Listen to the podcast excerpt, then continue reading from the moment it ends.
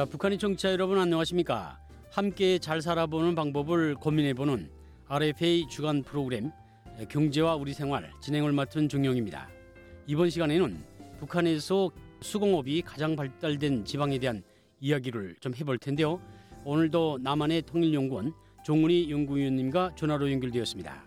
종훈이 연구원님 안녕하십니까? 네, 안녕하세요. 예. 자, 오늘은 손재간이 좋기로 소문난 북한 주민들에 대한 이야기를 좀 해보겠습니다. 이 재미나는 이야기를 하시기 전에 어떤 재미나는 일화를 하나 전해주시겠다고요? 어떤 이야기입니까? 네, 어, 미국 조지아주의 작은 도시 돌턴이 유명해진 일화입니다.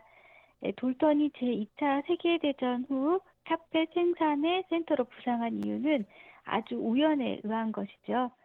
즉 돌턴에 사는 캐서린 에반스라는 10대 소녀가 결혼 선물로 침대포를 만들었는데요. 당시 이 침대포는 술이 달렸다는 점에서 흔치 않은 기술이었다고 합니다. 이것을 선물받은 친구들과 이웃들은 아주 기뻐했고 곧 이 마을 사람들이 수공업적인 방식으로 만들어서 팔면서 인근 이웃을 넘어 팔리기 시작을 했고요. 그러면서 돌턴과 인근 도시가 오늘날 어, 카페 산업의 중심지가 되었지요. 예, 북한에서도 이와 유사한 일들이 벌어지고 있다고 하는데요. 예, 한번 이야기해 보겠습니다. 예, 카페이라고 하면 북한 주민들도 아마 중국에서 나오는 카페잇을 보시고 아마 기억하실 거예요. 이제 미국의 돌톤이라는 지방에서 소녀가 이러한 카펫을 만들어서 이웃들한테 주고 또 이제 팔다 보니까 아, 지금으로서는 카펫 생산지가 됐다 이런 말씀인데요. 어, 미국의 대부분 가정들이 칼펫을 굉장히 좋아합니다. 자, 북한에서도 수공업적인 방법으로 특정 제품들이 그 생산되고 있다. 아, 그런데 어떤 도시에서 이런 것들이 나타나고 있습니까? 네, 대표적으로 평양과 가까운 평성이라는 도시라고 할 수 있는데요. 네, 복장뿐만 아니라 평성은 구두 생산지로도 유명합니다. 예, 구두에 대한 말씀을 좀 하시려고 하시는 것 같은데요. 그러면 평성이 어떻게 돼서 어, 구두 생산지로 됐는지, 이거 원래 그, 그 산업 기반이 거기 있었습니까? 네, 이제 북한 이탈 주민들을 조사해 보면은요, 원래 그런 것은 아니었다고 합니다. 오히려 이제 구두 하면은 평양이나 순천에 구두 공장이 있어서 이곳에서 더 잘 만들어야 합니다.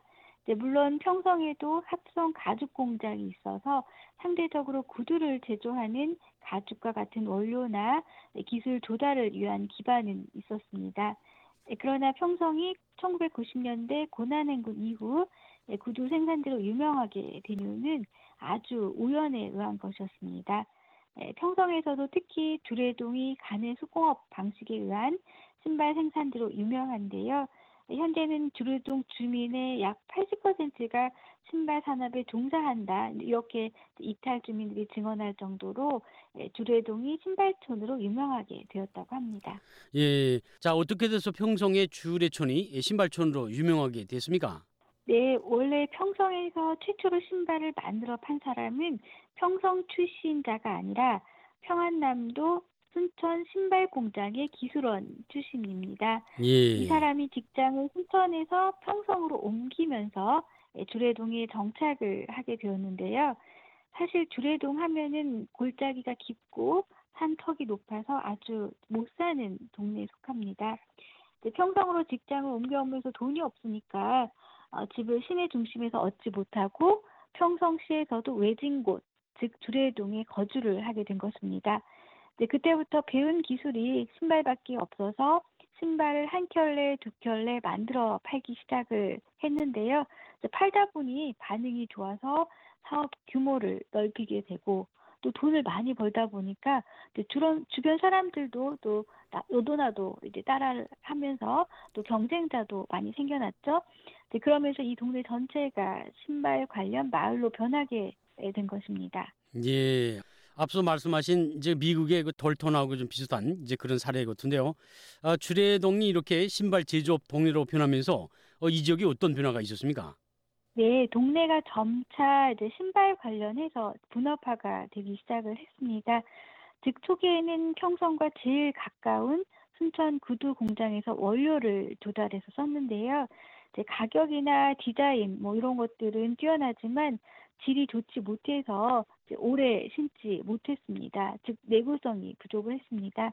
그런데 또, 순, 또 평상하면은 유통업에 눈을 뜬 사람들이 많지 않습니까? 그래서 이 사람들이 나선에서 중국산 원료를 달라다 신발 제조업자에게 팔았습니다. 따라서 이제 원료 조달자들 사이에서도 신발 원단이면 원단, 또 신발 관련된 악세사리면 악세사리, 또 신발 바닥이면 바닥 등 이게 전문화가 되어서 자기 분야에 특화되어서 이것을 날라다 팔았습니다.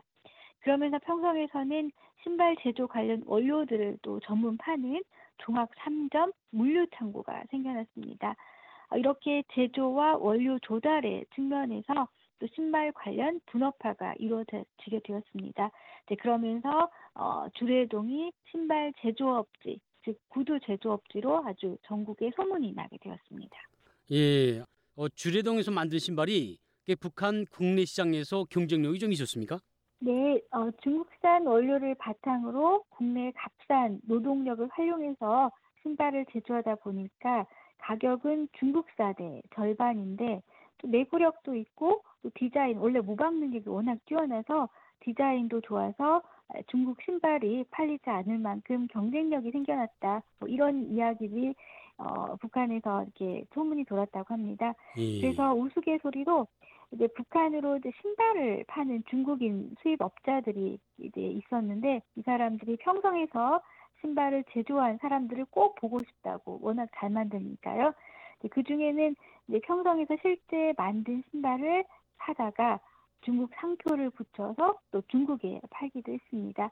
즉 우리가 어, 수출 인가공 하면은 복장을 많이 떠올리는데요. 예. 이때부터 신발 또한 수출 인가공업이 또 탄생을 하게 되었습니다.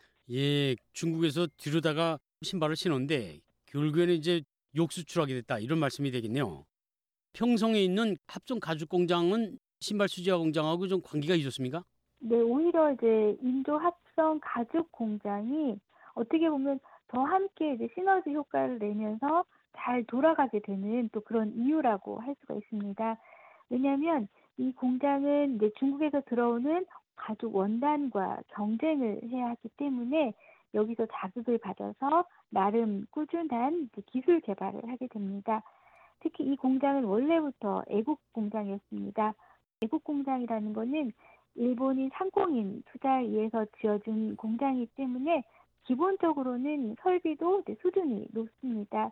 두레동 신발이 초창기에 잘 팔리는 이유도 이 인조 가죽 공장에서 나오는 원료의 질이 어느 정도 좋았기 때문입니다. 다만 시장화가 덜 되어 있기 때문에 뭐 색상이나 디자인, 탄력성, 다양성 등에서 떨어졌는데 중국 원단이 또 평성이 밀물듯이 또 들어오기 시작을 하면서 또 상당히 자극을 받아서 나름 기술 개발을 하게 됩니다. 바꿔 말하면 두레동의 신발 제조업자들이 어떻게 보면 이 공장에 영향을 주게 되면서 공장도 시장을 스스로 읽기 시작했다라고 말할 수 있습니다. 어, 자 그러면 이제 주례동 이외에 그런 동네가 또 있습니까? 주례동이 신 발이 유명하다면 이제 보덕동인 집집마다 또 껌을 만들어 판매를 합니다. 원료는 이제 가까운 순천 비날림 공장에서 껌 원료가 나오기 때문에 이것을 사다가 뭐 설탕과 섞어서 간의 수공업적인 방식으로 만들고요. 또 복장은 평성 백화점이 있는 곳을 중심으로 집적이 되고 있다고 합니다.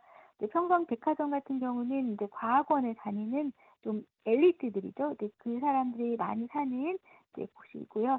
사마동은 우리 이제 겨울에 패딩 많이 있잖아요. 근데 패딩 제조업으로 유명을 하고 또 하차동 같은 경우는 사출 제품인데 이제 우리로 말하자면은 이제 플라스틱 뭐 바켓스라든지 바가지라든지 이런 제품 생산으로 또 유명합니다. 예. 자, 북한에서 근본만 있다면 똑같이 만들어낸다는 그런 이제 재간뚱이들이 참 많은데요. 앞으로 이러한 수공업적인 방법으로 해서 시장을 개척한 그런 재간뚱이들 또 고장들을 계속 알아보는 그런 시간을 마련하도록 해보겠습니다. 자, 오늘은 시간 상황기로 여기까지 듣겠습니다. 다음 시간에 또 뵙겠습니다. 감사합니다. 네, 고맙습니다. 예. 경제와 우리 생활 지금까지 도움 말씀에는 남한의 통일연구원 종문희 연구위원이었습니다. 청취자 여러분 감사합니다.